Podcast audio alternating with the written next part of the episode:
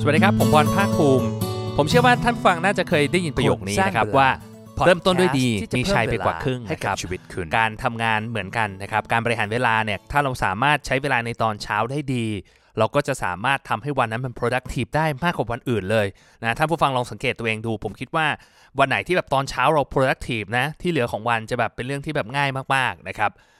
ผมเชื่อว่าทุกคนน่ะเขาคงเป็นเหมือนผมแหละก็เขาแบบตั้งใจทำงานวางแผนไว้สดิบดีเลยนะว่าช่วงเช้าเนี่ยอยากจะทำงานอะไรบ้างนะครับ แต่พอเอาเข้าจริงเนี่ยมันก็มักจะมีงานอื่นเข้ามาแทรก มีคนมาชวนคุย แล้วก็ใช้เวลากับเรื่องที่ไม่ไม่เป็นเรื่องบ้างนะครับ รู้ตัวอีกทีครึ่งวันกลายเป็นว่าเราก็ไม่ได้ใช้มันอย่างคุ้มค่านะครับ ผมเองมีปัญหานี้เยอะมากนะ ช่วงหลังๆเนี่ยผมตื่นเช้าขึ้นเยอะ แต่ว่าผมกลับใช้เวลา ไอ้ช่วงเนี้ยได้ไม่ค่อยมีประโยชน์สักเท่าไหร่ คือกลายเป็นว่าแต่กลายเป็นว่าผมเสียเวลา 2 3 4 ชั่วโมงของแต่ละวันเนี่ยไปกับเรื่องที่มันไม่เป็นเรื่องนะครับ กลายเป็นว่าไม่ได้ทำงานที่เราอยากจะทำไว้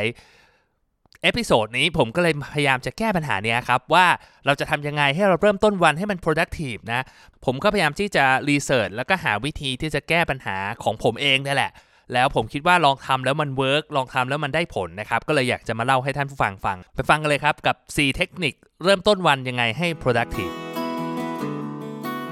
ข้อที่1นงนะครับคือเราต้องวางแผนการทำงานให้มันชัดเจนนะ อันนี้มันอาจจะฟังดูเหมือนแบบ obvious ฟังดูมันเป็นเรื่องเออ มันก็เป็นสิ่งที่ต้องทำอยู่แล้วหรือเปล่านะ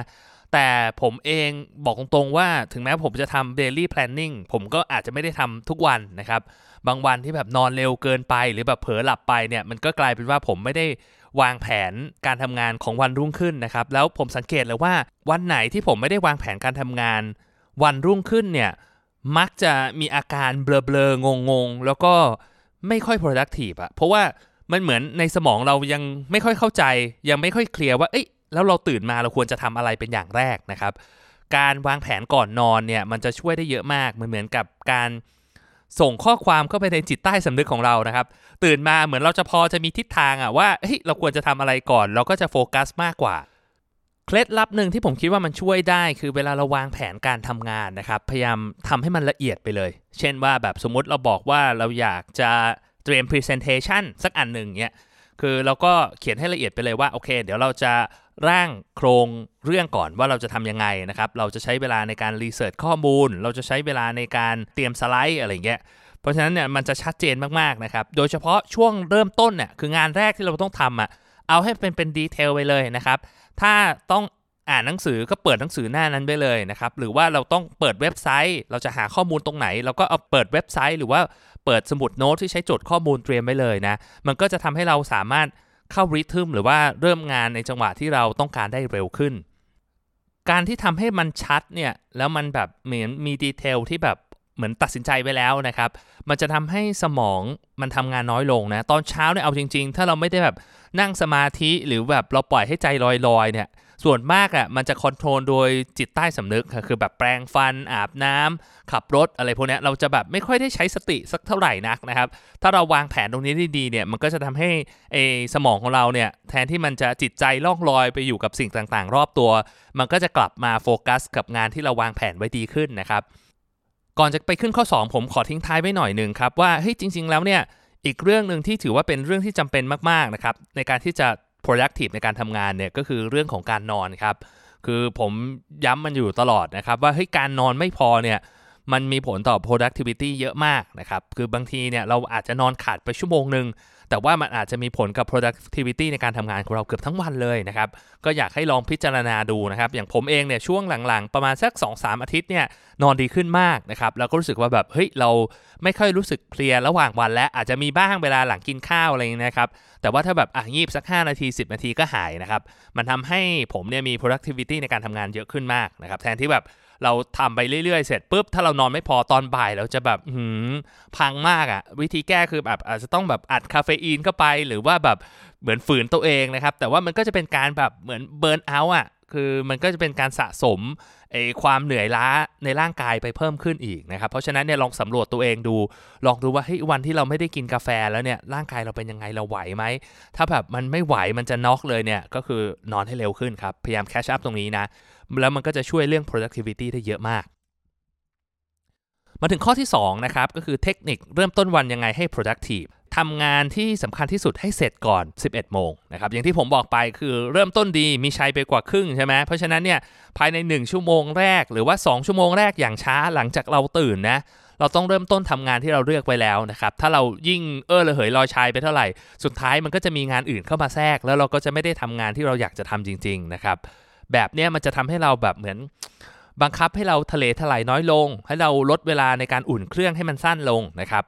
ทำแบบนี้อีกอย่างหนึ่งคือมันจะแบบเหมือนกับมีโมเมนตัมนะครับคือถ้าเราสามารถทำงานที่แบบสำคัญที่สุดทำงานที่มันมี Impact ที่สุดในช่วงเวลาแรกของวันได้เนี่ย มันจะเหมือนกับเหมือนกับเออเราก็จะมีความพึกเหิมสึกเฮ้ยโหเราทำงานนี้สำเร็จแล้ว เราก็อยากจะทำมันต่อไปเรื่อยๆให้มันดีขึ้นไปอีกนะครับวันนั้นก็จะเป็นวันที่ดีมากๆเลย ผมลองสังเกตตัวผมเองเนี่ย ถ้าวันไหนได้ทำงานที่สำคัญนะ เหมือนช่วงเวลาที่เหลือจะรู้สึกว่าแบบ ไม่ว่าจะเกิดอะไรขึ้นน่ะ ผมจะรู้สึกว่าวันนี้ผมประสบความสำเร็จแล้ว ผมจะรู้สึกดีกับตัวเอง ผมจะรู้สึกมีความสุขมากขึ้นนะครับ ลองเอาไปทำดูนะ หลายคนอาจจะสงสัยว่า เฮ้ยทำไมต้อง 11 โมงนะครับ จริงๆ ไม่มีอะไรหรอก อันนี้ผมเอาไอเดียมาจากหนังสือ 4 hour work week ของ Tim Ferriss นะครับ คือเขาลองแบ่งตารางเวลาให้ดูนะครับ แล้วถามว่าทำไมถึงต้องเป็น 11 โมงนะครับเขาก็ไม่ได้บอกเหตุผลไว้ชัดเจนหรอกนะ แต่ว่า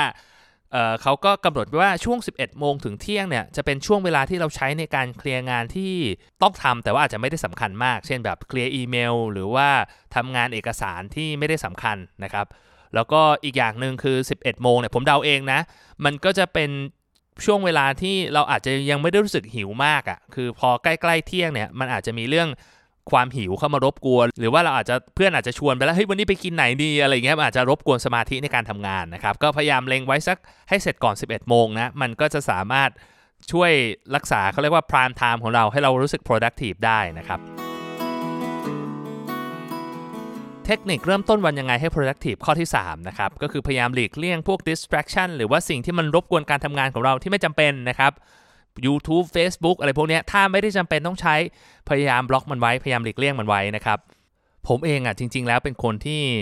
สมาธิสั้นก็ว่าได้นะครับ ผมเองจะแบบเหมือนถูกดึง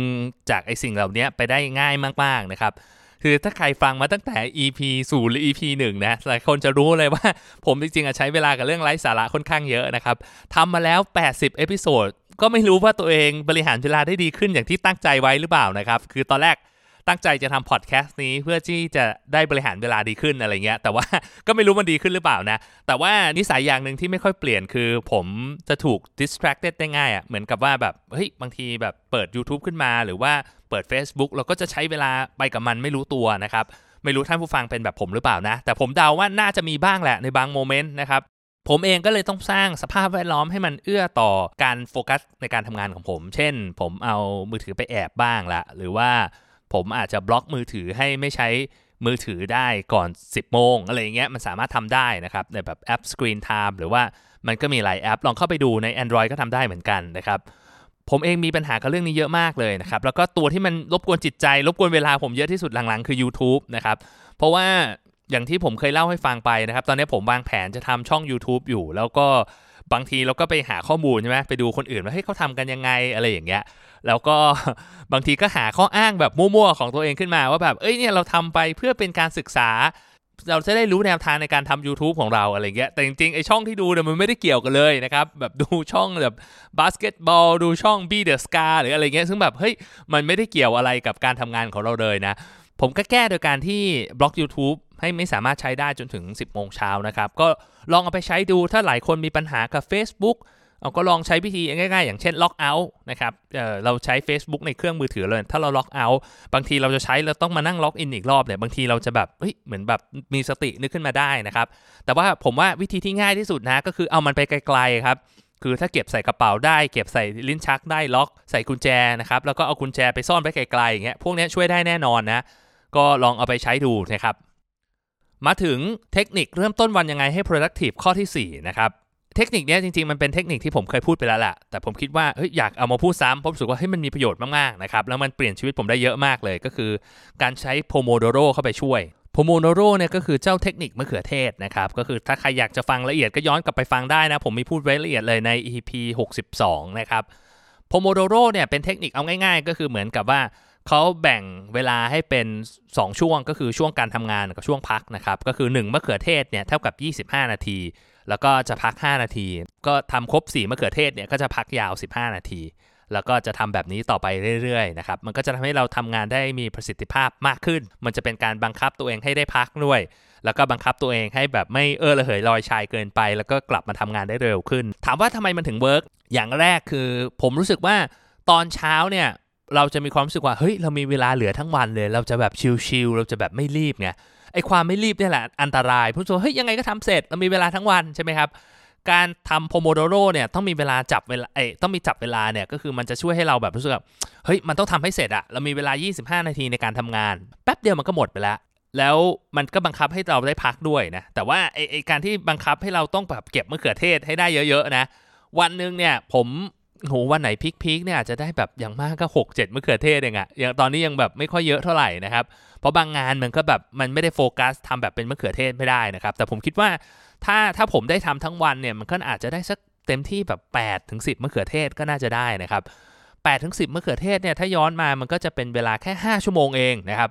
หลายคนจะบอกเฮ้ยทั้งวันทำไมคุณบอลแบบขี้เกียจจังทำงานได้แบบ เต็มที่ก็ 4 ชั่วโมง 5 ชั่วโมงอะไรอย่างเงี้ยแต่ว่าไอเนี้ยมันเป็นงานที่มันโฟกัสจริงๆอะ่ะเช่นแบบเฮ้ยเตรียมเนื้อหาพอดแคสต์หรือว่าแบบงานแบบวิเคราะห์หุ้นสักตัวหนึ่งหรืออะไรพวกเนี้ยซึ่งมันมันอินเทนส์จริงๆ ไม่นับเวลาที่แบบเออเลยเหยไม่นับเวลาคุยโทรศัพท์ ไม่นับเวลาเดินไปเข้าห้องน้ำอะไรอย่างเงี้ยเพราะฉะนั้นเนี่ยผมคิดว่าถ้าเราได้สักสิบมะเขือเทศต่อวันเนี่ยก็ถือว่าถือว่าโอเคแล้วนะครับใครมีปัญหาในการเริ่มต้นทำงานให้แบบ productive นะ ผมแนะนำตัวนี้เลยนะครับ ผมใช้แอปชื่อเอ่อ Be Focused นะครับ ก็คือเป็นแอปที่ผมคิดว่ามันมีเวอร์ชันฟรีแล้วก็เวอร์ชันจ่ายตังค์นะ แต่ผมคิดว่าเวอร์ชันฟรีก็พอใช้แล้วล่ะเออแต่ว่าผมใช้ใน Mac นะครับ ผมไม่ได้ใช้เวอร์ชันในมือถือ เพราะว่าเวลาแบบเปิดมือถือขึ้นมาเนี่ย บางที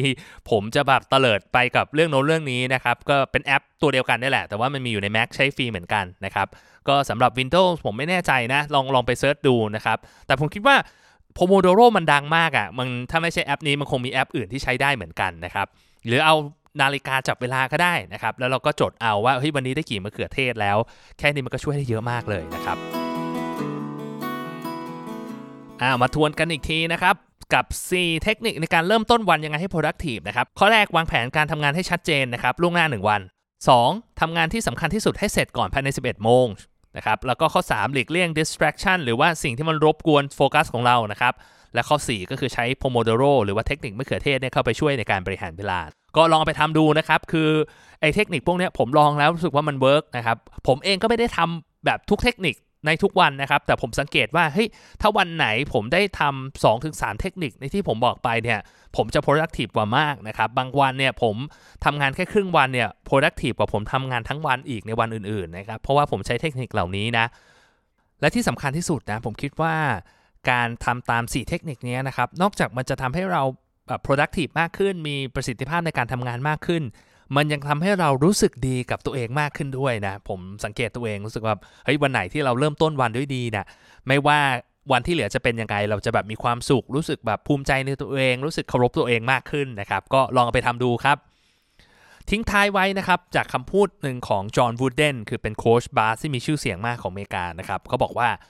จงทำให้แต่ละวันของเราเป็น masterpiece คือเป็นการแบบจัดสรรเวลาหรือว่าจัดการชีวิตให้วันแต่ละวันเหมือนเป็นผลงานชิ้นโบแดงของชีวิตเลยนะครับ ซึ่งการเราจะทำได้แบบนั้นเนี่ยเราก็ต้องเริ่มต้นวันให้ดีนะครับ คือเราเอางานที่สำคัญสำคัญเราเอางานที่เปลี่ยนชีวิตของเรามาทำนะครับคือเราทำงานประจำอยู่ เราอยากจะมีธุรกิจของตัวเอง ก็เอาเวลานี่แหละมาทำนะครับ เราอยากจะลดน้ำหนัก เราก็เอาเวลาตรงนี้แหละมาออกกำลังกาย มาดูแลสุขภาพ เราอยากจะเป็นคนที่มั่นใจในตัวเอง ก็เอาเวลานี้แหละมาฝึกฝนมาอ่านหนังสือนะครับ คือถึงแม้การเปลี่ยนแปลงตรงนี้มันจะดูเล็กน้อยนะครับ แต่ผมเชื่อว่าถ้าเราสะสมมันไปทีละวันทีละวัน มันก็จะสามารถเปลี่ยนแปลงชีวิตของเราได้แน่นอนครับ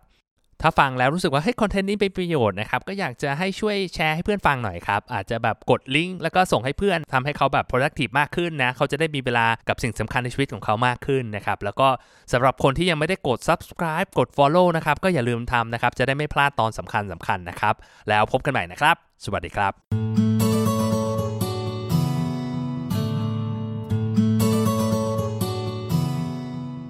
คนสร้างเวลา พอดแคสต์ที่จะเพิ่มเวลาให้กับชีวิตคุณ